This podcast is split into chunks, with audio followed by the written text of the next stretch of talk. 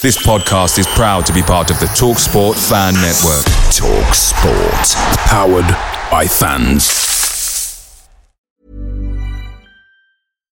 Here's a cool fact a crocodile can't stick out its tongue. Another cool fact you can get short term health insurance for a month or just under a year in some states.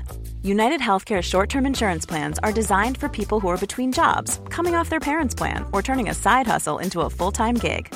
Underwritten by Golden Rule Insurance Company, they offer flexible, budget friendly coverage with access to a nationwide network of doctors and hospitals. Get more cool facts about United Healthcare short term plans at uh1.com.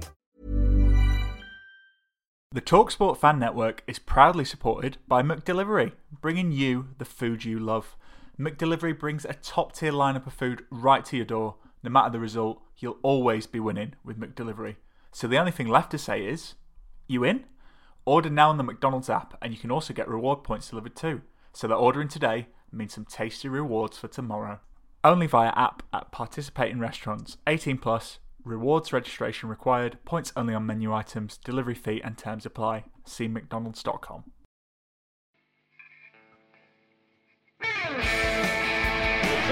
Jackson's there, Billy. A goal, Chris Billy, Huddersfield Town.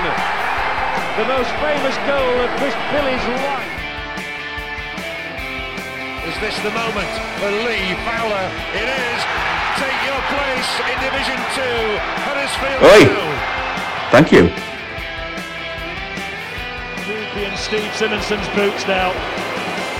He's missed.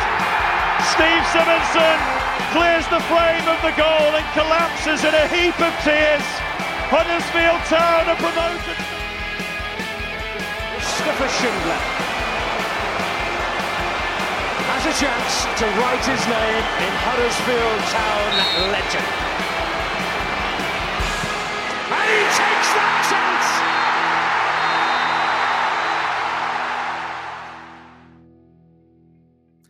Hello and welcome to episode 191 of the And He Takes That Chance podcast. We're here after Ben Jackson snaffled an unlikely point for the Terriers at home to Southampton. A much needed but deserved point to match Rotherham to keep the bottom three, three Blues away for now. Town, though, couldn't keep the boos away as frustration over Darren Moore's style bubbles at the surface at a charged and mostly empty John Smith Stadium.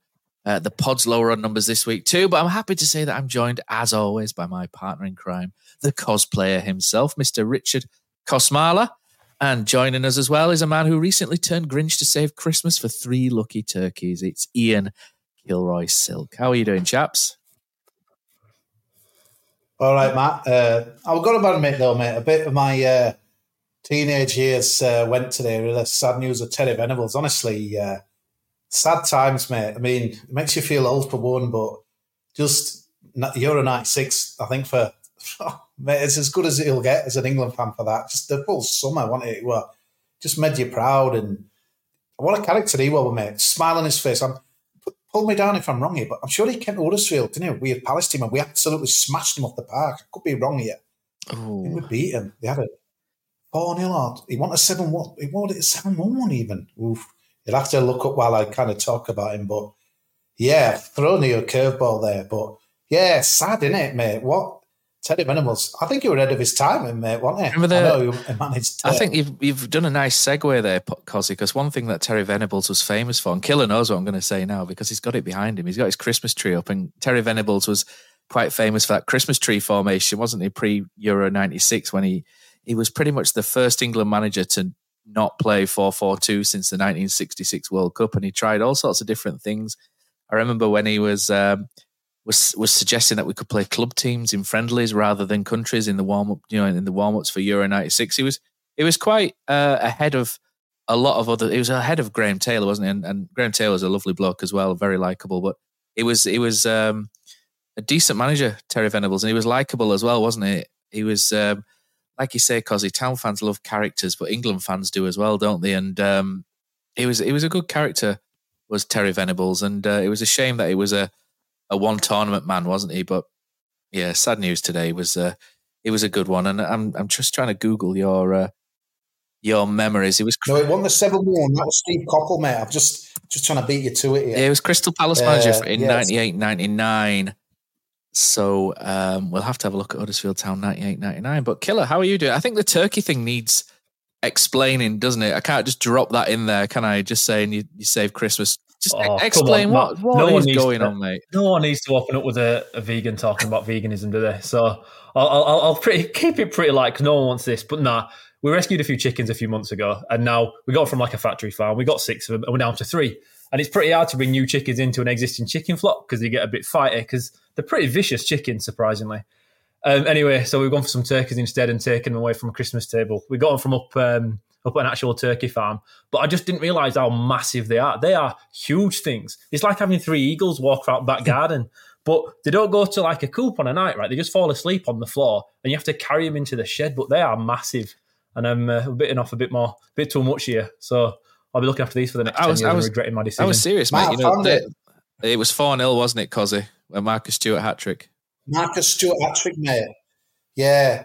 Our team Steve Francis, Tom Cowan, Steve Jenkins, Kevin Gray, Rob Edwards, John Dyson, Grant Johnson, David Phillips, Stuart, Facey Allison, Grant Johnson. subs Beresford Beach. I think Johnson was a sub. And let's have a look at theirs. Matt Jansen, Lee Bradbury, any other names? Hayden Mullins, he was No. Andy Linighan at the back. yeah. Clinton Morrison on the bench, Sasa Curcic, remember him? Yeah, I do, yeah. I remember Terry Venables there. We, we were brilliant that day, but Yeah, Marcus sad Stewart. What a what a player, Marcus Stewart. Sad times. I know. Killer, I wasn't joking when I, when I said though that turkeys are distant relations to velociraptors. So watch watch out there. It's a evolution might come back and, and get you. But let's let's move on. Let's evolve the podcast as well. And as always, this episode is sponsored by Magic Rock Brewing. Uh, use our code of AHTTC10 for 10% off all online orders. Uh, and with Christmas coming up as well, I'm sure you could use that just to get your loved ones drunk over the festive period. Uh, you might need it if you support Huddersfield Town. Right. Okay. So Huddersfield Town won, Southampton won. Let's get into this. I think everybody thought, apart from Brady Frost, everybody thought Southampton were going to turn up and, and just wipe the floor with us, didn't they? Um, let, let's talk first about the injuries and illness that kind of forced Darren Moore's hand. Um, Town over the international break played beh a few behind closed doors friendlies during the international break and seemed to have come away with more injured players than there was before the break started, which is slightly slightly discouraging. Uh, Danny Ward uh, apparently reported ill on Friday with flu and was sent home with antibiotics. Uh, Darren Moore said post match that Ward would have started the game. Kyle Hudlin missed through injury, so in comes Kian Harratt. A 5 4 1 system, and the fans could not hide their frustration throughout that first half. And it, it really boiled over after eight, I think it was about 18 minutes when Towns, uh, now 12 month long injury curse struck again, and off goes poor Kian Harratt with a with a hamstring injury. Um, our friend Dr. Burgzorg on the bench, and and then on comes Yuta Nakayama, uh, a left back for a striker, and a section of the fans up by me just absolutely lost it. Um, the boos rang out, chants of "you don't know what you're doing" aimed at Darren Moore. I mean, you can understand the frustration, Kate, because it is shit to watch. You know, when when you eleven men behind the ball, whoever you're playing, whether it's a, a team going for second in the league or a team second bottom, you know, it, it is you know you, you want to be entertained on a Saturday and turning up watching your team put 11 men behind the ball it, it's sort of soul destroyed especially when you don't have any outlets and you can't get out. So to bring a left back on I under, I kind of understood the frustration but the chants were a little bit silly because players are, are, are, are adaptable these days aren't they killer? You know Burgzorg wasn't fit enough to play what would have been about 88 minutes at that point as a striker. You know you've got Koroma who could only play a certain period without you know affecting his hamstring. There was uh, Kasumu on, you know, walking a bit of a tightrope as well with you know playing with with a slight injury.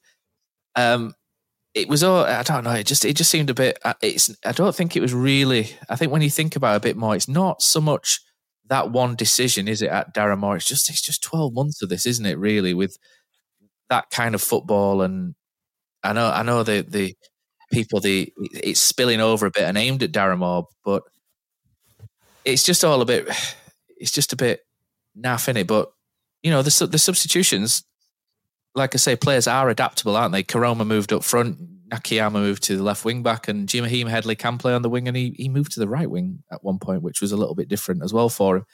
I mean, the changes worked out okay, but you can kind of understand the frustrations, but also think it's a bit unnecessary at the same time, don't you think?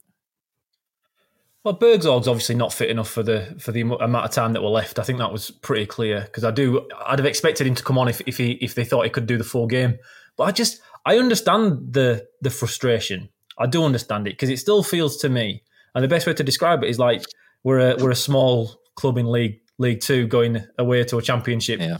club in an FA Cup game, and we're just trying to hold on, and we're at home. And Southampton, okay, you can say they're a bigger club, been in the Premier League for for so long, but they're equals to yesterday. They're equal. They're in our same division, and we're at and we're supposed to be the aggressor. To come out of the first half there with an eighty-one percent possession, and now I can't. That must be Matt. you- You're more statistical than everybody else. That must be the lowest home possession we've had in the championship, surely in in a, in a full half, because that's unbelievable um, to me to just surrender possession like we have done. The XG was So not I understand frust- which I think was was pretty bad as well. So So I understand the frustration because it doesn't feel like you're the home team, does it? When that's how you set up, and fans are already looking for they're kind of already ready to jump on his on, on Darren Moore's back and, and the newer ownership's back if, if something goes wrong and being forced into that substitution. Where realistically, I don't think Darren Moore could have done much different at that point in the game yesterday. Um, but I, I- can't I can't pretend I don't understand the frustration because I do. And if I'd have been there yesterday, I'd have been pretty open and vocal about it as well. I, I thought the situation that we find ourselves in now, where we can't fill a bench, and 18 minutes into a home game in November, we don't have a striker to bring on to replace uh, the only nine we've got left.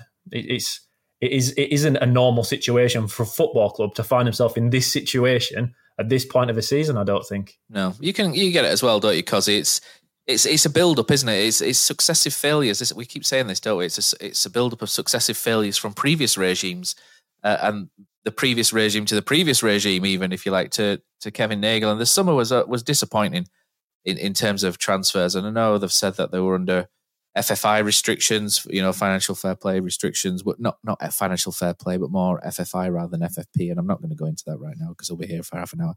But you you, you get the frustration, don't you? Uh, but there's also a situation as well, Cozzy, where I think you, you have to kind of take stock of the situation Huddersfield Town are in. We've got we had something like 45% players out injured the other week. I haven't done a, a tally this week.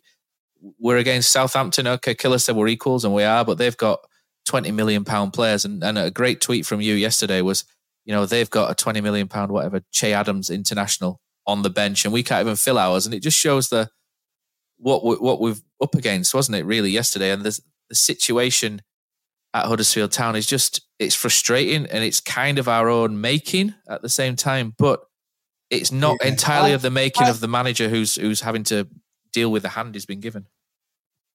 It was spilled over a lot. What I didn't get is that Watford were absolute shite. Everyone were like, that were fantastic. And we did exactly the same there. It's like, this were totally legit in my eyes, where, you know, if we'd have gone toe to toe with them like we did with Leeds, we were 4 0 down after 36 minutes. Well, obviously, we were going to set up like that. And, you know, I, I just think people were like, oh, it should be Burgzorg, but he knows who's fit and who in.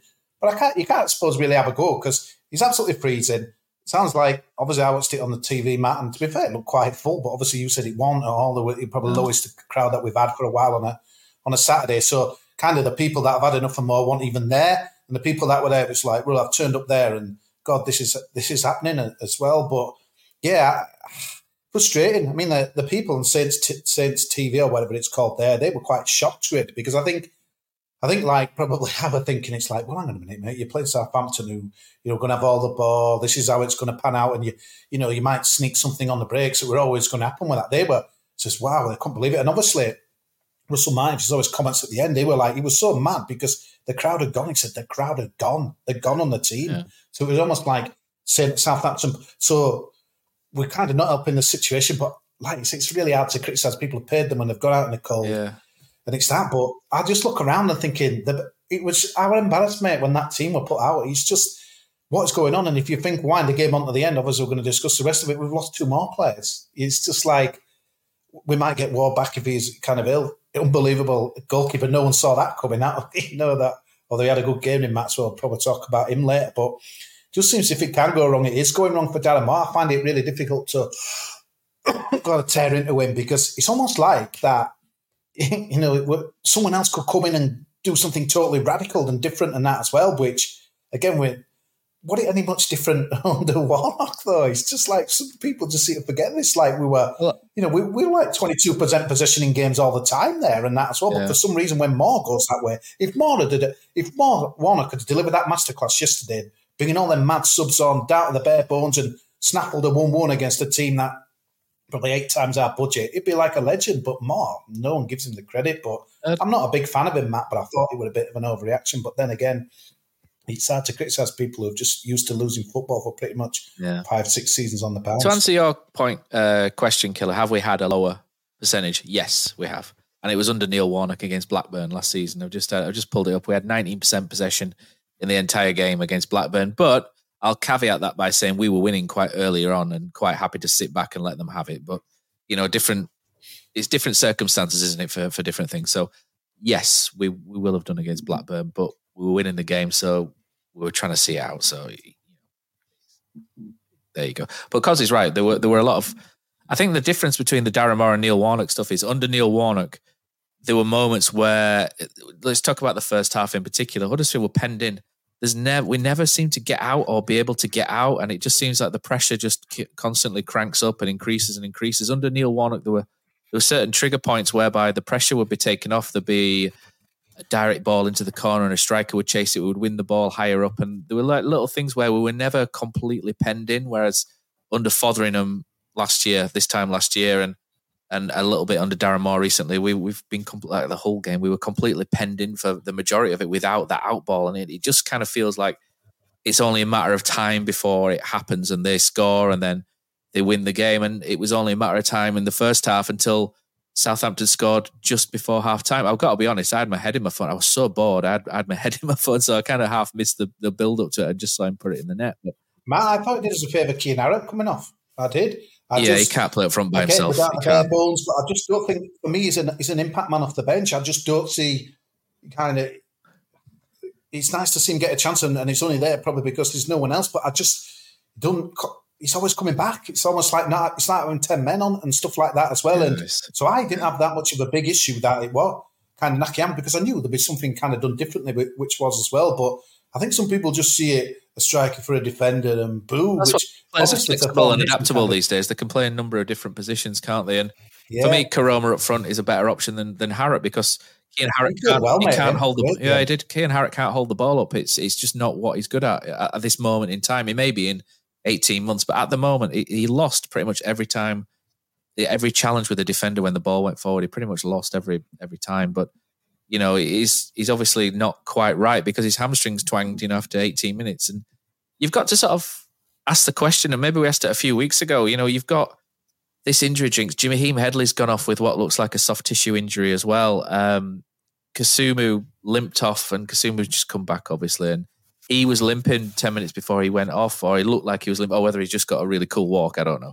Um, but he's good job we've got another game midweek. I know, and you just you just wonder if this is down to training intensity or just bad luck. I'm not I'm not sure what it is because Neil Warnock's coming for hammer, hasn't he, by uh, successive managers for players not being fit, hasn't he? Or and and so you just wonder if Darren Moore's in and gone, these players aren't fit, and he's cranked it up, and all of a sudden soft tissue injuries are going or whether it's just bad luck because there's a lot of you know I was going to say there's a lot of games in the championship, but we've just had two weeks two weeks off and ended up with more players injured. So you do start to wonder what's what's what's behind Matt, this. Do you not think it's do you not think it's do you not think it's a little bit to do with not having the ball? Because when you aren't in possession, you are defending a lot. It's panic station football, isn't it? And you're not dictating play, so your movements are very different when you don't have the ball because you're reacting to the other team. And when we were giving up so much possession all the time, that's when you get your little tweets because you're overstretching to try and get a tackle in or to try and intercept. And I, I, think that's a really important thing to consider as well. Maybe. So it's not only the over overtraining; it's that when we don't we don't have the ball, and when you don't have the ball, that's when you have to work harder to get it back. And that's why Kasum was getting little injuries there, and Harratt with his with his press. Although realistically, wasn't that much of a press yesterday in that first half. But I think that's a, another big big factor, a big factor in it that's that a lot of people often miss. Yeah, potentially. Trouble is though, Killer, our fans ain't going to have it because imagine if we play this start. So, you know, Nakayama passes it back to Pearson and then he slides it to Lees and then it goes to Edley, and then it goes back to Lee. Boo! Get on me! Get it club. So they're just that. That's what it is. So if we had a Russell Martin in charge of us, there'd be on, man. I know some people fight back at me saying, "Oh, yeah, but they play it in the right position." But they're just slow build up as, as well. Yeah. But obviously a bit more forward than ours. But I just don't know. I just think it's where.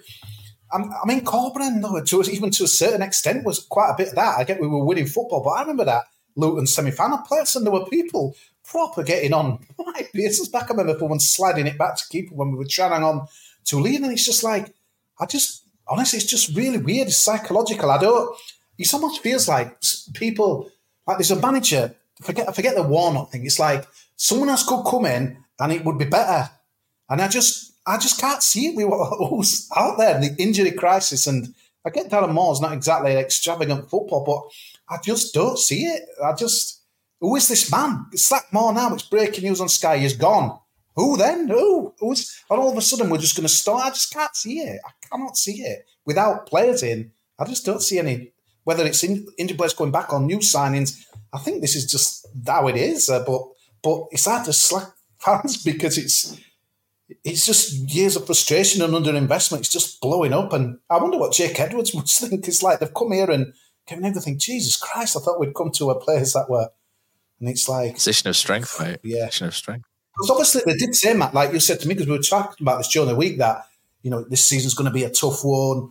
We're working it out. You know, Moore's coming. We need to find out who we're bringing in and out. With obviously the window didn't go probably according to plan, so it's kind of bear with us. But no, people are me anyone. It's. Uh, but this is the thing though. If it was like one season, I think people would. But it's like four of the last five, isn't it? I think that's what it is. It just, I think it just grinds people down, doesn't it? People get fed up and I think some patience needs to be applied at certain times, but I think other times, I think showing displeasure when it's crap is just part and parcel of football, and it's it's fine. I think you you look at some of the bigger clubs, mm. and you look at you you go to Spain, cause if if uh, you know they get the white handkerchiefs out, don't they, and all sorts, and go absolutely berserk yeah, over there.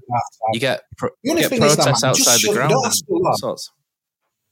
We don't ask for a lot, but it just showed in that last half hour when let's be honest, it were hardly Guardiola stuff, but we just got behind. It was up and down, wasn't it? I think, I think that's fine. Yeah, that. look, everybody were like, go on. And then there were, I remember when we were like equalising, someone must have got, I can't remember what got behind, but the crowd like, God, it sounded like with 20,000 in there. So, so it just shows we just, we're not asking for a lot. It's almost like, give us a bit of excitement, just a bit of go forward kind of football. It's almost like I'm contradicting myself kind of argument, but it's just on the other side of it, that's, we're not asking for like 50, 60, 78% possession. We're just asking for, like something to get us off our seats. But that's what Warnock had, Cosy. Warnock, yeah. when we attacked under Neil Warnock, had specific plays, and you could you could see it. You could see there were players running to the back post, front post, and a and a, and a late run into to the penalty spot. There, there, was players I think you could see, and that's what fans were excited about. Like Matt said, we turned the field around, we moved it up. So it isn't just dominating possession; it was just that when we got the ball, it looked box. like we knew what we were doing. And I, will be honest, I, when I when I see us get the ball now, it looks like Mark Fotheringham football. It looks yeah. like we don't have much of an idea to, to to break forward. And now that's understandable considering Moore's only been here a few weeks and we were shipping goals for fun. I understand defence first football after Leeds. We were all there. It was horrific. I get it. But I think fans just want it now to to flip pretty quickly so that at least when we do attack, we know what we're doing. And it because it, it just it just I just don't see it yet. Even yesterday in the second half, which we'll get onto again in a bit, it's not specific players getting in, getting us anywhere other than whipping the balls in as quick as we can from Sorba Thomas. Yeah. There's still not much patterns of play yet, and I expected us to work on that over international break. But yesterday might not be the game to see it. Maybe Sunderland is, or or the weekend coming up. I, I, don't know, but I think that's that's the difference, isn't it? It's just that when we do attack, it doesn't look like we have much of a plan yet, and maybe in time we will do. I think one thing that sums that up, Killer, is you know, under Neil Warnock, we got men in the box, didn't we? We had Matty Pearson popping up in the box with goals. We had Rudoni in the box with goals. We don't have Rudoni at the minute, which is a big loss. But you, you, we we got people in the box. And yesterday there was a moment in the first half where Nakayama had, I think we broke away down the left, and Nakayama looked up to cross the ball into the box, and there were about seven Southampton players to one of ours. So he turned around and knocked it backwards, and the crowd went ballistic. But it was the right thing to do because it's one versus seven. You know what I mean? What what is he going to do? But the crowd are going mental. But I don't really think they're just going mental at Nakayama. They're, they're going mental at the situation there, going, why are there not men in the box? Why is he not crossing it to three, four, you know, on, on rushing players? And it's that which kind of kills that. That's the difference between what we had under, you know, the 20% possession football under Neil Warnock and the 20% under Darren Moore so far is that a Neil Warnock side would have had three, four players, you know, rushing into the box. Uh, when probably wouldn't have scored because we, we didn't score a lot of goals, but you know the ball doesn't go backwards, and I think eventually the players got really jittery with the crowd reaction and ended up passing it back to Chris Maxwell, and, and then they went mental again. And again, you, you kind of understand it, but it, again, I find it hard to I, am not a Darren Moore fan. Never have been. I always think he, you know, I've said it. I say it every week. I've always feel like he, he, he underachieves to slightly underachieves what he perhaps should have done so far. So, uh, but I find it hard to really go in on him because of the situation that we're in. If we had a full strength team, we had Danny Ward fit, and he's gone with a three four three or something, and, and a genuine three four three, and and we and we get battered or, or we look tactically ridiculous, then then yeah, you know, I'll, I'll have a go. But I, I, just find it difficult with half a squad out injured, and it's a tiny squad at that to sort of really pull him to bits on it. And I, I kind of feel a bit yeah. sorry for him in some ways because it just, I just feel the hand he's got at the minute is. So do I, because I think even if he, I mean, it doesn't, it, he hasn't made it got, easier for him. He hasn't, he hasn't endeared himself in a lot of ways, has he? Which you know that I think town fans are like Cosy says, the big on the media out there and characters, and he's very evasive and mm. dull. Um, so that that side of things hasn't come across well, and then his football kind of mirrors it again. So it's it's hard to warm to what's going on, and I get it. Uh, but I just until he's got a full strength squad to pick from, I'm I'm going to just sort of sit back on it and try and assess from where we are rather than where we should be, if you know what I mean. Go on, Cosy. Yeah, it's just it's starting to wear me down a little bit now. Just like because I feel like I'm sometimes like having to go at Warnock to, but I, I, all the time. But it's because like the people who just won't have more will always just bring Warnock into every argument. It's it's making me sad because it's almost like I'm trying to point out when he was a bit shit under Warnock. It's almost like I'm trying to knock what he did, and I, but yeah, I loved it as much as anyone as well. But they just won't give him anything, though, Matt. It's just they won't give him any chance whatsoever, and it's it's really sad. I mean, I noticed last night, like the people that been so vocal, the re- the replying, you know, on the club shop stuff and all this, like you know, having a go there there were no one really like, oh, what a great point, or you know, come back, get in their town and stuff like that as well. It's not, and they'll just they're getting the knife, they'll just be waiting with the knives out, ready for you know the stadium alight on uh, Wednesday night and that as well. It's I just don't. You know, you were, I think we you killer, wasn't it? Did we do Leeds together? I can't remember where yeah. Leeds put together where you said, I think he's, I don't think he'll ever get the fans back. It just, even that one in a bad, obviously in a desperate game there, you didn't expect him on side there, but even I know wanted to win yesterday, but I, I, I were hoping to see some you know, yeah, considering who were out and where we were losing, but but no, no, nothing at all. And uh, you can guarantee it, it'll be back out. I did catch some of his post match interview when I got back in the car, Cosy, and, and Darren Moore has said he doesn't want to play like they did say. I, would do you think I'd be playing like this if I had a full strength squad and, and stuff? So, you know, that that's why I'm going to sit on it. And when he's got a full strength squad and a few players in, then we'll see how it is. But let's talk about the second half because I thought we played all right second half. I quite enjoyed it. I hated the first half and I hated every second of the whole City game and most of what went before it. But I actually quite, I don't know whether it's just because that was so bad that I quite enjoyed the the Southampton game, but I, the second half, sorry.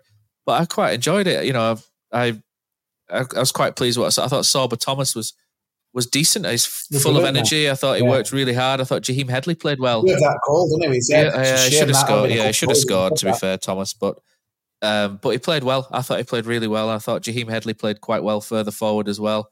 Um, I thought the one thing I perhaps would mention is that the fact that we the goal obviously goals change games killer like you mentioned you know that that goal before half time's allowed us to come out and be a bit more forthright if you like but do you think as well that on the other side of that do you think that the way we played in the second half okay like Cosy says it wasn't Pep Guardiola football or anything but do you think that maybe vindicates some of the frustration of the fans as well, because we did actually come out and get into Southampton, press them higher up, cause a lot of issues, and they were really struggling to play out properly from the back. And you, you think back to the Ipswich game as well, where they were a, a, team that played out from the back, and we got high in, and you know we pressed them quite high up the pitch, and we had a lot of joy from that.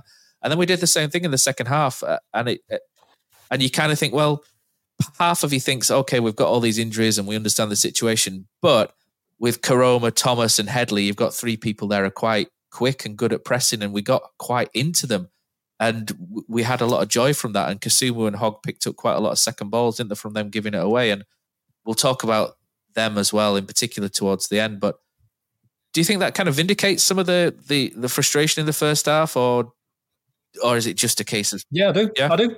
I, I, I thought so. I think the containment, that first containment we tried to play in the first half, it just I think we just offered Southampton too much respect. Like we were talking before we recorded here, Southampton have conceded only two fewer goals than us this season, and we're atrocious at the back. They aren't they aren't a team that you can't create chances against. You can, but you're not going to create a chance if you only start pressing when you're 35 yards from your own goal, because yeah. that's what we did in the first half. We were so deep. I, I, I, I, honestly can't remember us being so deep from the off in a game at home before. It wasn't only that, like we had, we, we played with the back five to start off with, didn't we? Like it was such a yeah. narrow back five. I took a picture. It's, and, it's literally yeah, a flat five with four narrow in midfield. Within the half spaces. Yeah. We're in within the half spaces were nine defensive foot, uh, play outfielders for us, and then a striker thirty five yard. Well, depending if you call him a striker, Koroma 35 yards away from goal. That's that's as deep as we started a press. And then second half, we went to a back three because we've got nothing to lose at that point. And it is important to, you can't, it'd be remiss of me to sit here and say, no, we're fantastic in that second half. If we did that from the off, we'd have won the game. It'd have been a totally different yeah, game because Southampton would have come at us a bit more. When you've got a team like Southampton that do concede goals pretty easily, when you are away from home and you're 1 0 up and you're a possession based team, you aren't going to press that high yourself then. You're going to sit back, you're going to try and say, right, we'll keep what we've got and hopefully let's try and learn how to to not concede goals against a team that's a pretty a lesser team in this division. So you expected them to kind of do it, and we had to have a goal. We had nothing to lose at that point, and it was much better. It was much much better, and and it just it just showed you that if, if you just have some sort of control press further upfield, and like you said, Matt, with Sorba Thomas, Healey, and Koroma, I don't actually think you need much extra press there from Kasumu and Hogg. I think those three alone, in the right way, can can do enough to create chances, and they did. Yeah. That's that's what happened. And I just wish we'd have done it earlier on in the first half because the second half shows that up front we have a bit of something in press. We're not going to play nice football. We're not going to create amazing chances, but I think we've got enough there to be able to pressurise teams into mistakes if we have a go. And as soon as we started it yesterday, that's why we look like a totally different team for me. And it was it was an enjoyable second half to watch. Yeah, I, I agree completely with that. Cause um, I think I want to talk about um, Kasumu and Hogg. The thing is, though, Matt, just like following on from Kelly, just just energy, mate. I think the place is just devoid of energy. Like Ben Jackson's a, a, a all right, we know, you know, defensively, don't just play his strengths, mate. And he was brilliant, mate. We're bombing forward. We'll talk about chuff with his goal. Yeah. Like, yeah, just but it's just the dynamic he'll give to the stands, and then they kind of a bit of a and the crowd did start then to get behind, especially when we, uh, you know, equalised. But even leading up to that, there was something to cling on to. But I think it's just that because everything's just in slow mo, and obviously. Uh, it's honestly we're just talking about small things here. How you just like speed and you know getting forward, and it's just you think when we're doing them pods under Corberán and like when we were winning and stuff, it just yeah. Honestly, how far we've come back, but amazing we're above that dotted line. But but anyway, Matt, I think that was that, well. That's one of the main things, isn't it? We we, we matched Rother, Rotherham got a good result, didn't they, at home to Leeds a point, and we matched it against a, a team similar. You know, Southampton would have gone third if they'd have won the game. So you know, matched it and David Wagner's finally done us a favour. Thanks, Dave. You know, by uh, you know with Norwich beating QPR. Although I looked at the stats at that game, and QPR looked like they should have perhaps got something out of that. Yeah, and, Coventry and Plymouth will match. Do you, I mean, do you think again it's just going to be three out of four, or is it too early to say that? It's too early now. Well, Birmingham, Birmingham have, have not exactly done great under Rooney, and they when they were losing against Sheffield Wednesday, they were one place above us, and they've dropped from six to one place above us. So I think that might be one to keep an eye on, but they've got money there, so they'll probably pull away in January as well. But yeah, three three from four. But I think if we do well in January and bring key players in, I think uh, you know, and we'd get it right, then I think the three might be done. Just depends if anyone plays that Warnock wild card, don't they? In, in sort of January, February time, and I think QPR might do that. So that's one to watch. So I don't know whether it would be a good thing for QPR to start winning some games and then drop down when it's a bit too late. I'm not sure, but um, oh, we'll see. Maybe we should maybe we should just win some games and then we'll stop worrying about these things. Um, I tell you what, we'll do now. We'll we'll roll in. Um, we I, I, spoke to Alex Graham from the uh, Total Saints uh, podcast, uh, and I thought I'd get their view on on the game as well because it's always interesting to hear it from an away point of view. So I'll roll in that uh, that now a stereotypical game of two halves. at Huddersfield yesterday. Uh, felt that Saints completely dominated the first half, with Huddersfield sitting very, very deep and challenging us to uh, to break you down, which we struggled to do. Um, it took 35 minutes really for us to have any sort of concerted pressure on your goal. Um, we had the shot from Stuart Armstrong that hit the post, then the shot from Smallbone from the edge of the box, which the keeper saved in somewhat erratic looking fashion. but he saved it, that's the most important thing. Um, shooting from the edge of the box is something we need to do far more, op- far more often. Um, and then the goal came, which was a really good finish from the uh, otherwise anonymous Adam Armstrong. So 1 0 at half time. And the word I keep going back to whenever I think about this game is complacency. I think uh, we thought we could just turn up in the second half and the same would happen again. It was almost like we didn't think Huddersfield were capable of sort of upping their game or doing anything different to what they did in the first half. But fair play. They uh, basically stepped 10 yards further up the pitch by the look of it. And um, we started the second half really sloppily with uh, giving away possession a couple of times on the halfway line, which led to a couple of corners. And I think it gave Huddersfield belief that they could get something out of the game. Um, and as the game wore on, with uh, I think we had one shot from Edozie and you had uh, you had that free header with the guy with the hairdo. I can't remember his name. Sorry, who uh, put it wide at the back post. Um, I thought we were going to hang on because I didn't think Huddersfield had that sort of moment of quality to uh, to make any possession count. Uh, and eventually, the goal when it comes, it's it's a little bit fortunate because it's a it's a cross, but I can't argue that Huddersfield didn't deserve um, deserve a point from the game. Uh, Saints simply didn't do enough second half to uh, to to warrant the three points. Um, we nearly got it, you know, we nearly got got to the end, but uh, ultimately, I think uh, a draw was a was a fair result and uh, fair play to uh, to Huddersfield for keeping going, and good luck for the rest of the season. Mother's Day is around the corner. Find the perfect gift for the mom in your life with a stunning piece of jewelry from Blue Nile. From timeless pearls to dazzling gemstones, Blue Nile has something she'll adore. Need it fast? Most items can ship overnight. Plus, enjoy guaranteed free shipping and returns. Don't miss our special Mother's Day deals. Save big on the season's most beautiful trends. For a limited time, get up to 50% off by going to BlueNile.com. That's BlueNile.com. Kosi, what, what's your favourite away day? Matt, it's got to be the City Ground at Nottingham. Just old school stadium, you're right near the pitch, great atmosphere. But there's nothing like playing at home. The same goes for McDonald's. Maximise your home ground advantage with McDelivery. You win. Order now on the McDonald's app. At participating restaurants, 18 plus serving times, delivery fee, and terms apply. See McDonald's.com. There we go. Uh, I think that's fair enough. Um, a fair summary, like you say, is game of two halves. It's not like you were walking back to Southampton. I didn't know. I didn't know if he was out for a run or or, uh, or whether yeah. he's walking the dog or, or whatnot. But uh, you know, it's always nice to hear the other side, isn't it? And I think, I think so yeah, far this season, I think pretty much everybody has, has nailed it from from who we've spoken to. And you know, uh, he's probably said in, in, like I always say this every week. This he's probably called it in two minutes there than what we we've done in thirty odd so far. So yeah. uh, fair enough. But let's just talk about individuals now, because I want to talk about Ben Jackson because this has been a really good rise for Ben Jackson. We we look back to last season, and I remember Neil Warnock saying he thought Ben Jackson would be one of the ones who'd be being sold, uh, but he, he kind of proved himself, didn't he, in the Cornwall trip, and then kind of clung on and he's kind of been clinging on for a couple of years now without really breaking through. And he's found himself in a really unusual position of right back. And sometimes this is what happens, doesn't it? A young player ends up playing in a, an unfamiliar ish position, uh, although right back, left back, potato, potato, he, he, can use both feet.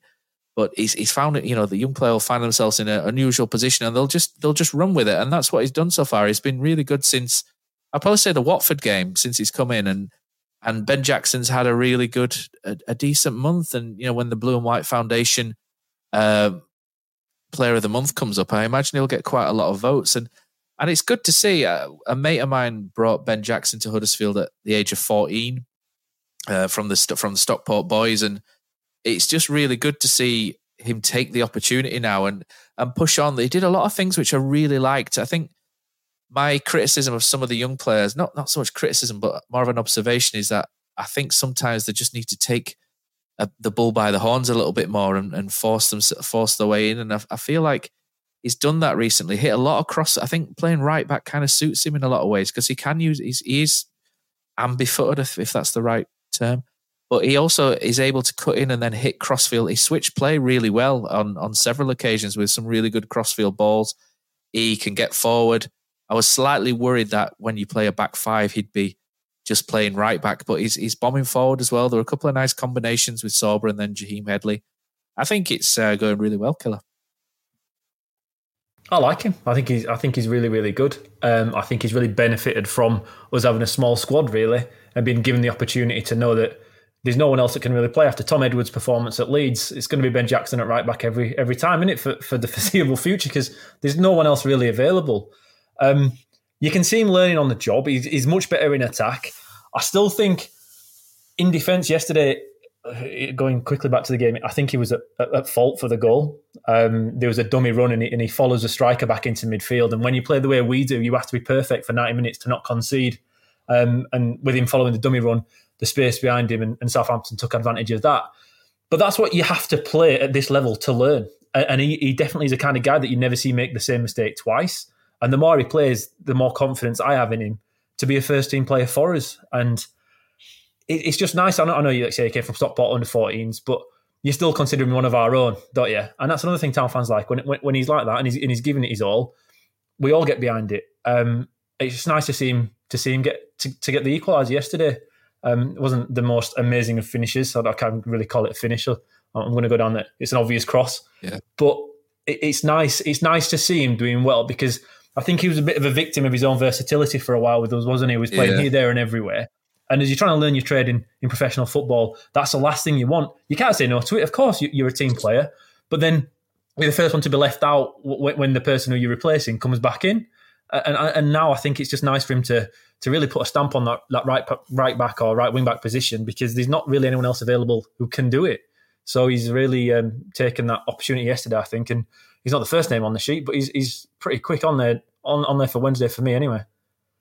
Yeah, beautiful. I remember going to meeting him a couple of uh, years ago, and my friend, uh, I called you to come and speak to Ben Jackson's mum, and blah blah. And I got chatting. I think he listened to the pod or something. I can't remember what it was, but yeah, fantastic. And uh, obviously, when you consider it all, none of the wing backs got forward. It was just nice, and refreshing yesterday to see him. Uh, obviously, like you said, kill Killer maybe nothing to lose because we were one down as well, and a beautiful moment. I know a cross shot, but it was just as soon as you hit it and you could see it bounce, I thought it's going in, is this? You know, like that beautiful moment where it's agony if it's against you, but brilliant for it. I thought the keeper's not getting it, it's going in, it's going in. And yeah, brilliant. And uh, look what it meant to him. Uh, he is, he's an asset, mate. He's, I'm not saying you're worried about him if you're Tony Mowbray on Wednesday or, you know, next week uh, at Swansea, but it's like his energy, his pace, his, his crossing and crossfield balls and stuff. There's, you know, he's getting into areas now, and uh, you know the crossing's quite good. So there's definitely stuff to build. I think if like you're a coach at Huddersfield, like you know, working with him now, I think you've got to be energised, and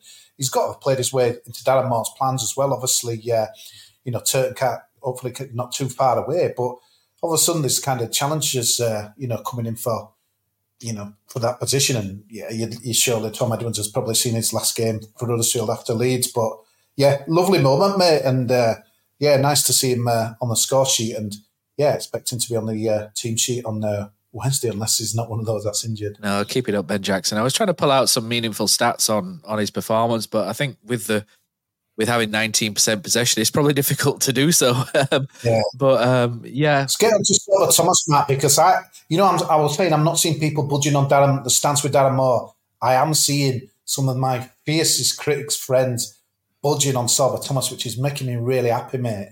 It's brilliant. Yeah, I was I was going to say Ben Jackson made the most tackles out of every town player yesterday. That was that was one thing. So keep it up, Ben. But Sorba, yeah, um, I thought him and Headley I played quite well. Finished, mate.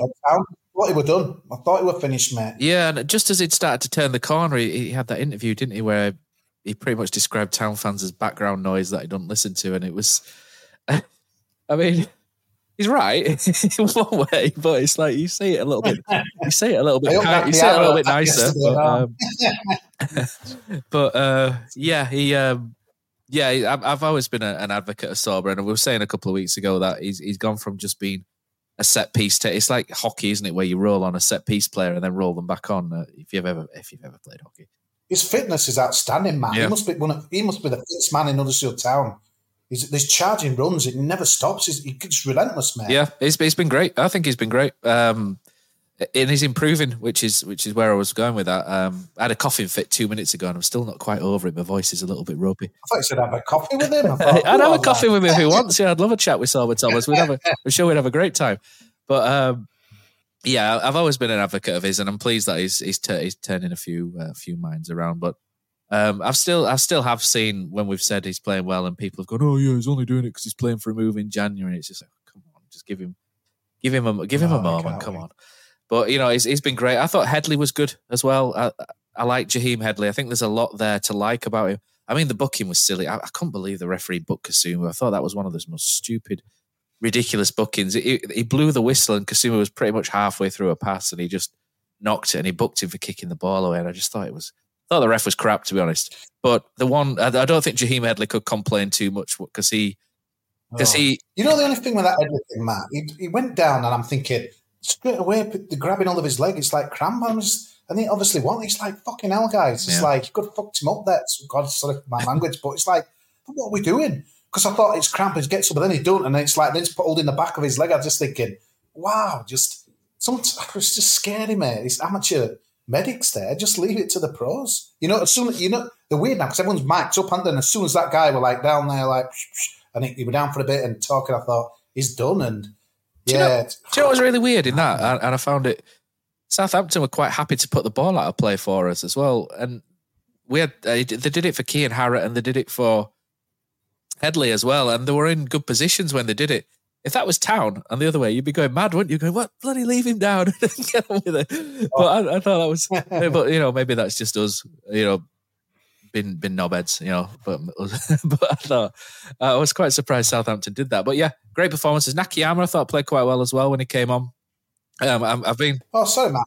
But just to, to come back to that guy we're talking, the anonymous Armstrong.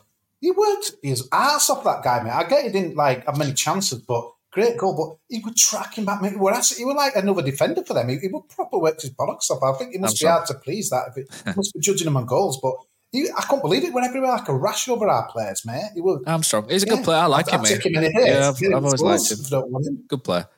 Good player. But um, yeah, Nakayama decent as well. Uh, uh, the, I think the main criticisms of him from me have always been like physicality. Do you know, when he gets a, a nudge or a push, but he, he, dealt with that really well yesterday. I know Saints aren't the most uh, aggressive team, but I thought he played really well. And when he gets on the ball, he's passing. He's probably the best passer of a football at Huddersfield Town. Uh, well, I don't say probably. He is the best passer of a football at the minute, isn't he? And I thought he did he did a lot of good things again at left wing back. Um, Chris Maxwell as well. I'm still a bit annoyed at the whole Bilokapic situation because I thought Bilokapic could have gone on to be a you know a decent asset for us, a valuable asset. Um, but nothing against Chris Maxwell, who I think's as good as it gets, really, as a number two uh, in this, you know, that we could get in this league. I th- he came in and he he did well, didn't he? He made one or two decent saves. One was a like he mentioned on the uh, the, the Southampton fan mentioned was maybe a little bit eccentric, wasn't it? It was straight down his throat, but. He did, he did well, and Chris Maxwell's a keeper that I've always thought was decent. I remember him at Preston, and I thought he was he was decent at Preston. Um, so he came in, did did jo- did his job, and that's what you want from a number two, just to come in. Good with his feet, Matt, no? Yeah, I, I, saw a lot of people saying his distribution was really good, but I, I didn't notice it to be honest at the time. And I've looked at the stats, and he's got a forty percent accuracy, so I'm not overly sure if the distribution was good or whether or whether it's just or whether it's just because he went long quite a lot and you know the, the strikers weren't going to win it. But you know, they said that Nicholls will, but it, now I've read the intel. It's, he's got an neck, injury. Neck injury. Yeah, he's pulled a muscle in his neck or something. I think was the. It was Danny Ward oh, was ill and Nicholls did his neck, and Ben Wiles is a hamstring issue. I think. well, there's a shock, mate. He's not been fit for the whole season, really. No, he's had he had that bad injury at Rotherham twelve months ago, and I think he's had a lot of niggles. I think that's what happens, isn't it? When when you get a serious injury, the muscle the, the muscles don't work quite correctly around the injury, so you get a lot of referred pain and hamstring issues and niggles and thighs and all sorts. I, I speak from me and Killer speak from experience, don't we? On bloody injuries as, as footballers. I knackered my ankle. I think Killer, you've done all sorts, haven't you, in the past? Oh, I've done everything, but it's it's that you you change your walk as well yeah. while you're injured. The longer you're out for, you just you, you change everything, and then when you get back playing, it does take a year or two to to come good off. For me, it never never returned, but I'm not sure I ever had it in the first place. But it's just it, it, you're going to get this in that. That's why it's always such a danger signing a player after a major injury. Yeah. I don't think Town have ever had a good record since uh, Robbie Williams came in in that lovely trade deal a few a fair few years ago. we'll sell you Gary Taylor that, that, Fletcher if you just, don't sign Robbie Williams, but we'll sign him with a broken leg. That was classic Town, wasn't it? From back in the day, signing a player with a broken leg, amazing. It's bad. This season's bad enough as it is, Matt. We don't need to go back there, do we? it was just, it's just brilliant. Wasn't it? But what, what times? I, I suppose when you think we've we've moved forward, at least we at least we don't sign players with broken legs anymore yet we'll see what January brings. But I'm sure I'm sure we've moved on from that. But Robert Williams was. I was going to say Robert Williams was all right, but he was kind of he was good at free kicks and so so at times, but a little bit. We'll move on. But um, and one thing I wanted to talk about was David Kasumu and Hogg. Uh, do you think that pivot, the way we're playing at the minute, do you think that is a better pivot in midfield than one that involves Rudoni or Ben Wiles? Because I think it maybe enables Rudoni or Wiles to be more more forward thinking when they come back into the team. Uh, and I mean, Kasumu and Hogg, uh, I, I, I think Kasumu's got the ability to be Hogg 2.0 if he learns learns a bit more. He needs he needs to play a lot more and stay injury free. That's the thing with him. But he's got he's just got the pace that Hogg doesn't have. You know, Hogg gets kind of not not being critical of Hogg, but at his age now, people kind of ghost past him a little bit. Um, but he's he's there. His his organisation is always and positioning is is always you know exemplary as you know when you watch him. But do you think that's a better pivot when when we're defensive and we've got twenty percent possession? Would you say that that is a better central midfield than one that oh that has Rudoni or Wiles in it, for example? Killer. I think Kasumu's class. I think Kasumu's class. I think he's. I think the way he can drive the ball out of our, of like through the third now. Uh, Wagner used to talk about hot about um, Mooy being able to speed the game up and slow it down a little bit. He used to control how how Town played. And while Kasumu was nowhere near that level, I feel like he's the only guy we have that can transition while we have the ball through the midfield. Diarra likes to get it and run with it, but then never kind of uh, gets that final ball away. But Kasumu just he's got a nice bit of pace and direction. Like if he gets it and turns it and moves forward, it really helps us. And I don't think we have anybody like O'Brien used to do. No, O'Brien used to do similar, didn't he? Yeah, that's that's probably a much better a better comparison than than a. I've never known anyone win as many fouls because, like I say, he just drives the ball out. He gets get fouled all the time by doing that. He'll always get you up the pitch and, and a breather as well. And it's because uh, because because he controls his pace when he dribbles it. So he's got a, quite a fast dribble, but then he, he, can slow it down. And then as soon as the tackle's coming in, he speeds it back up. Now Sorba Thomas does it as well, but for a centre midfielder to do it as well as David Kasumu was pretty rare mm. for me. The talent is there with him. He's such a good player, but as we know, it's just his injury record. But then again, if he didn't have this kind of injury record, would he be with us now anyway? That's kind of one of the questions you have to throw at it. But I think t- to me, our strongest centre midfield involves David Kasumu in it. Mm. I think so. I, think I'd, I think Hogg and Kasumu, and I'd have excuse me Rudoni maybe just above you know in front of them in a three. I think that would be. I think that's quite a decent midfield to be fair. Um, I mean Hogg.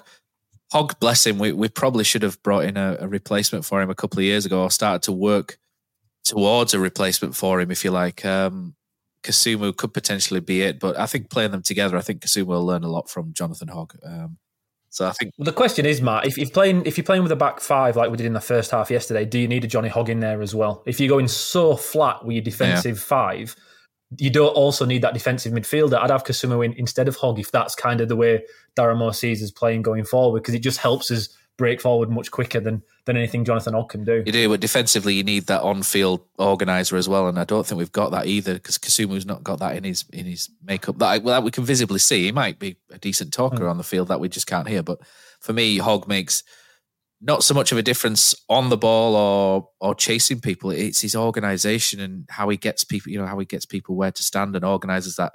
He he moves that team around really well, and that's probably not always evident. And you know, when he's when he's on the ball and you see him maybe shank a pass and you kind of sigh a little bit, but you know, he's he gets everyone back into position immediately, and we're such a a tougher team to break down when Hogg's in the midfield, whether he's doing the breaking down or not. It's uh, I think that's got sort of testament to him, you know, in that he still has that effect and he brings he brings the, a better performance out of others around him. I think this Hogg, whether he's bollocking them or encouraging them, either way, he's uh, he's doing that. But um, let's let's move on. So we, we had we moved on to uh, do a Spaces show this week. So with what we thought we'd do is we'd get Tom and Jerry or people who watch remotely to maybe host a, a phone in style show. And I thought what we could do is maybe have a caller of the week. And I, I don't think you two have listened or had chance to listen to it yet, but I was I was doing it. So and I'm I'm gonna give the Spaces caller of the week to Chris Green because we had um, Tom and Jerry were um, I love saying Tom and Jerry. They, they they hosted the show and we had nobody was willing to sort of stick the, the hand up and come on initially. And you know, good old Chris was first up and and what I liked about Chris was not that he calls Darren Moore Darren Moore. I love that. And um, he, um, what was good about the call was that he was quite happy to say, I thought we'd get thrashed. Um, first half was rubbish, but I'm really pleased for second half. And, and he was able to give credit to Darren Moore for that second half performance despite being a critic. And I thought that was really good. You know, that there's not a lot of people, like Kosi says, there's not always people willing to sort of relent or bend on that, and, and Chris did, and so I thought it was a decent call. So well done, Chris. Uh, caller of the week of spaces. Whether we'll do it again just depends on whether more than sixteen people turn up next time. So let us know if the timings don't work particularly well, or whether there's a better time we can do that. Matt, what did random now? What do you think of the half year season card prices? There were a lot of outrage about it, but again, I just don't know if it's purely because you know anything Huddersfield Town do at the moment is just who who buys apart from apart from prices, apart from Killer? Who buys a half season ticket these days? There can't be. Yeah, cheers, cheers for that. Like, yeah, like I said, halfway through last season, I thought, what better way to waste my next six months by watching that? But then Warner came in and said it wasn't too bad. But I'm pretty sure last year were more expensive. I think it. I think it more expensive than than the half uh, the half season ticket prices this year. So that is at least something.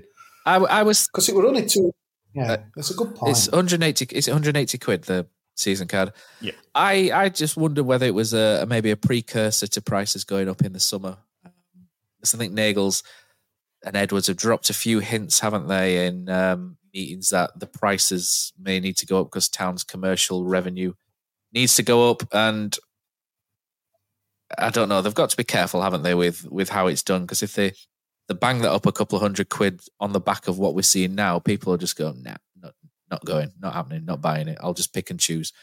And it, then it's hard to get them back, isn't it? Unless you're doing really well. So I think they've got to be careful and mindful of that. But on the other hand, to be fair, if if they if they have a go in January and, and they bring some decent players in and say, look, we'll do the same again in the summer, but you've got to put your hand in your pocket as well, then I, I'd be happy to do that. It's just if they bring in more Florian Camberes in January and then say, right, your, t- your season ticket's going up to pay for it, I think a lot of people will be like, well, you can jump. But so, but you know, if if the ambition matches, hmm. you know, the price, then yeah, okay, I, will do it. I know a lot of people won't be able to afford it, and and that's a different issue. That's a great but, point though, because I'm just trying to like process it. So you heard Florian Camberi, and you can't think of anything else now, can you? the season cards were really cheap at the start with a new owner. So if you'd have got one there, you'd have got one there. The football's been absolutely dire, and the results have been dire. So why would you? So you'd be like, oh yeah, now I'll get one. Yeah, what a Christmas present! Yeah, what a Christmas present. It's a good point. I wonder how many they'd sell. Hundred? I don't think there'll be many. I don't think there'll be many, would there? No, no, I don't. I don't. I think if you're going to get a season card, you get one at the start of the season, unless unless like like Killer, there's people move back into the area or students or something. Um, but they've not really made a big song and dance about it either, have they? They kind of quietly slipped it in, didn't they? So I, am, I imagine that there's probably not expecting a, a big uh, big turn. I'll tell you what made me sad now, Matt. I don't know if it was a. Again, it's been a positive pod, to be fair, but a bit of my heart was sunk when I read that. I mean, we knew it were happening, but the swimming pool just shutting in and the gym at, at the stadium. It's almost like, again, it's. it's I don't, I don't know what's that it's not, what are it called? Emperor's New Club. I can't remember what it was. Emperor's New kid. There Club? used to be something where. You know there about that llama with on um, weird. Disney? Is that what you're on about? a statue basically, and these crows used to come and peck away the diamonds out of this kind of statue, and then basically just fell down because he was so sad and that as well. I forgot. Someone will know. Absolutely what it is. no idea what that is. this. Are you thinking of It Jungle Book? reminds me of the stadium. No, it, it just reminds me of the stadium, mate. Right. We had two bars. We had the swim pool. You know when it, I know it was thirty years ago, but it just it just makes me so sad. And obviously, we talked about the Stephen Chicken thing before. We're losing a not going to have a Lucy Town reporter. I just it just makes me sad all this stuff though as well, mate. But it's, it's just like bit by bit that it's just looking shit around there. We've got it's that I think that's what I mean. It's just like they just The rope walk shut as it's well, just isn't it? so- There's all repercussions, though. There's repercussions to the footballing side of this, right? Because surely the cat. I'm I'm not entirely sure, but you'd, you'd expect there'd be some sort of rental agreement for the for the pool, right? That goes towards KSDL, K, or whatever it is KDSL, that own the stadium that Town are forty percent owners of. Ken right? Davis Stadium So if that's it. If if the stadium isn't benefiting from the pool being rented out, that cost will have to be covered by the the stadium company, which we own. So surely, if there's a, a bigger loss now based upon that, that'll affect Huddersfield Town Football Club, or is that just me adding up incorrect No, things they lost half. and putting it together? But KSDL, uh, it was Car- Kirklees Active Leisure, wasn't it, Cal? They they Yeah. ran it and they were happy to.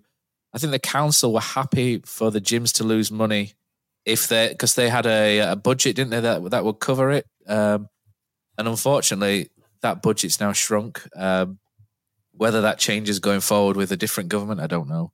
But I think they, they've now sort of said, "Well, we can't afford this surplus anymore, so therefore these are going to close because they run at a loss." And I think anybody who's a private investor will look at that and go, "Well, this loses five hundred thousand pounds a year. I'm not putting money." It, it'd, be, it'd be suicide, wasn't it, from a business point of view to to go in there and think, "Oh, okay, we'll just put a couple of prices up here and there," because people won't come then because they'll just go up to the there's Huddersfield Leisure Centre in the, in the town centre that they can go to for cheaper.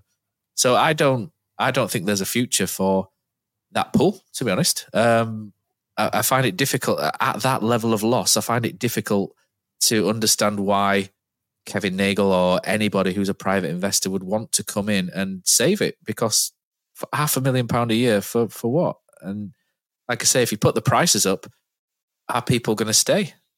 I don't know, but I think the sad thing about it is kids and schools use that pool and, and things like that, and there's a knock on, isn't there? Because I think the pool had all sorts of um, like social events and things, didn't they, for seniors and stuff, and then they all use the cafe afterwards, don't they? So the cafe is going to, you know, the Legends Bar, what- that's all. Like Kosi says, that's going to struggle now as well, and and there's a new cinema opening in the town centre. Is that going to then affect what's down at the stadium? Because could it support too? And then w- without being inc- incredibly negative, that there could be nothing down there by the next sort of five years if if that all happens. And you know, Costa would move, the cinema would go, rope walk shut. It's um, I mean, there's there's there's a decent space there for somebody who wants to do something, but it's uh, it's tough, isn't it? Times are tough. So if there's no money to do it, there's no money. And I personally, I'm not a massive investor of anything, but I wouldn't be buying a, a business that loses half a million a year unless it's a football club. Then you're willing to bridge that as a hobby, but no one's gonna no one's gonna plug that really, are they? No. There we go. Can't end on that miserable note, can we? so, um, I've got nothing else to talk about I'm, I'm, apart from be to be quite relatively happy with that point, Kosi. No, it's. I remember. I just remember these three games coming up. Obviously, it looked all with a so near for a point. We, I just felt we needed something over the next three, and we've got a point. Damage is not being done really because, like I said, Rotherham only got a point, and the others. So we got Sunderland, uh, who was probably smiting off the back of a, a defeat yesterday. So I, I really couldn't call kind of thing how it's going to go. I think a lot's going to depend on who we have fit, and I think Moore won't be drawn, would he, on a few. Uh, kind of injuries we might have this and that and the other. So it's again, it's uh, honestly, it's bad when you're thinking this, but because the the game's to win in it. But Yeah, I mean, take a point there. The next you? four games, we've got Sunderland and Swansea away, uh, both away, and you look at that and you think, oh Christ, that's that's quite difficult, isn't it? This week coming up, Swansea's a place where I know we've had a few wins before, but I feel like it's it's a place where we struggle. I don't know whether I've got PTSD from Andy Robinson and Lee Trundle absolutely running rings round us, you know, 15 years ago, 20 I just think ago. that's a good game for them. They can't get going this season, Swansea. Just when you, they had a bad start, they won them three in a row, and then drawing yesterday. I just they, Inconsistent. I think that's ready for them. Well, we've also got Preston, Yeah. Preston on the horizon as well, and they're inconsistent. Um, they've dropped. They were good. They were in the top six, and they've started to fall away a little bit. And I've seen Preston fans starting to question the manager and stuff. So, you know, I think Town have played a lot of teams at the wrong time this year. They seem to seem to be really unlucky with the timings of playing. You know, you look at Norwich. Norwich were top of the league and flying when they beat us four 0 Playing Leeds at that time wasn't great, and Birmingham just before they got rid of Eustace for Rooney and stuff. So we've not. I don't think they've fallen particularly well. And I'm looking at that Preston game going, I wonder if finally uh, there's a game going to fall for us. And they'll probably pick up again and paste us now. I've said that. But, you know, we've got Bristol City as well. And you look at those four games and we need to get, realistically, we need to get five or six points in there, don't we, to sort of keep keep this up. It's a big ask, but hmm. it's it's a tough ask. Maybe four points, four or five points. I think. We just have to do better. We just have to do better than teams below us already, and and that, that's the reality of it, isn't it? We- We're already we can accept this kind of football if we're getting a point, and oh yeah, Rotherham have only picked up a point, nice one. And it's sad to be like this before Christmas, but that's that's what we're at. We know exactly we know exactly what kind of football we're getting on Wednesday night, and I'm stupid enough to go, so I'll be there getting miserable about it. And then you know exactly what we're going to get Saturday as well. We're getting the same kind of game we had this, the, the same kind of game. I think we had the first half this weekend. But as long as the teams below us don't get what we get, I think I think we'll be happy enough, won't we? And it's just going to be like that until January comes. There's a lot going on January, isn't there? So um, it was Black Friday the other day, but I think it's going to be Black January, isn't it? If uh, we're town in the transfer market. So um, I think that's it for this week, guys. Unless there's any other business, I think we can do one, can't we? But you know, decent point for town this week, and hopefully more to come. So um, let's uh, cheer the lads on at Sunderland.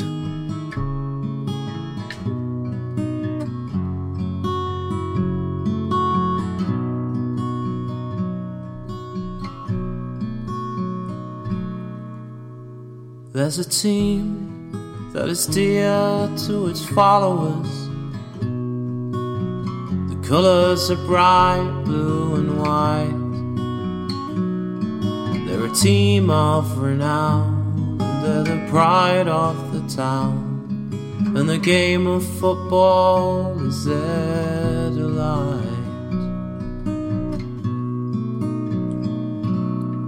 And all the while upon the field of play, thousands loudly cheer them on the way. Often you can hear them say, Who can beat the town today? And then the bells will ring so merrily. And every goal shall be a memory. So, town, play up and bring that cup back to Huddersfield.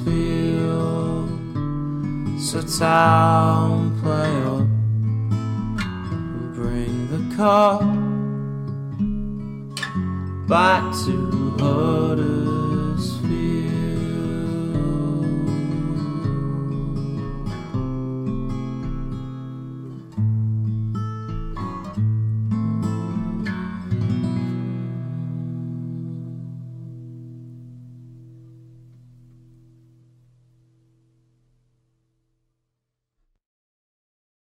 Lads, what's your favourite 90th minute goal?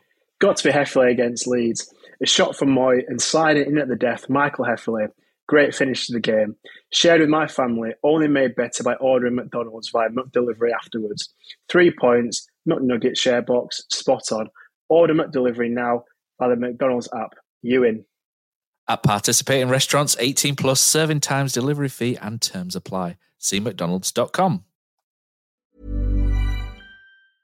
Mom deserves the best, and there's no better place to shop for Mother's Day than Whole Foods Market. They're your destination for unbeatable savings, from premium gifts to show-stopping flowers and irresistible desserts. Start by saving 33% with Prime on all body care and candles. Then get a 15-stem bunch of tulips for just $9.99 each with Prime. Round out Mom's menu with festive rosé, irresistible berry chantilly cake, and more special treats. Come celebrate Mother's Day at Whole Foods Market.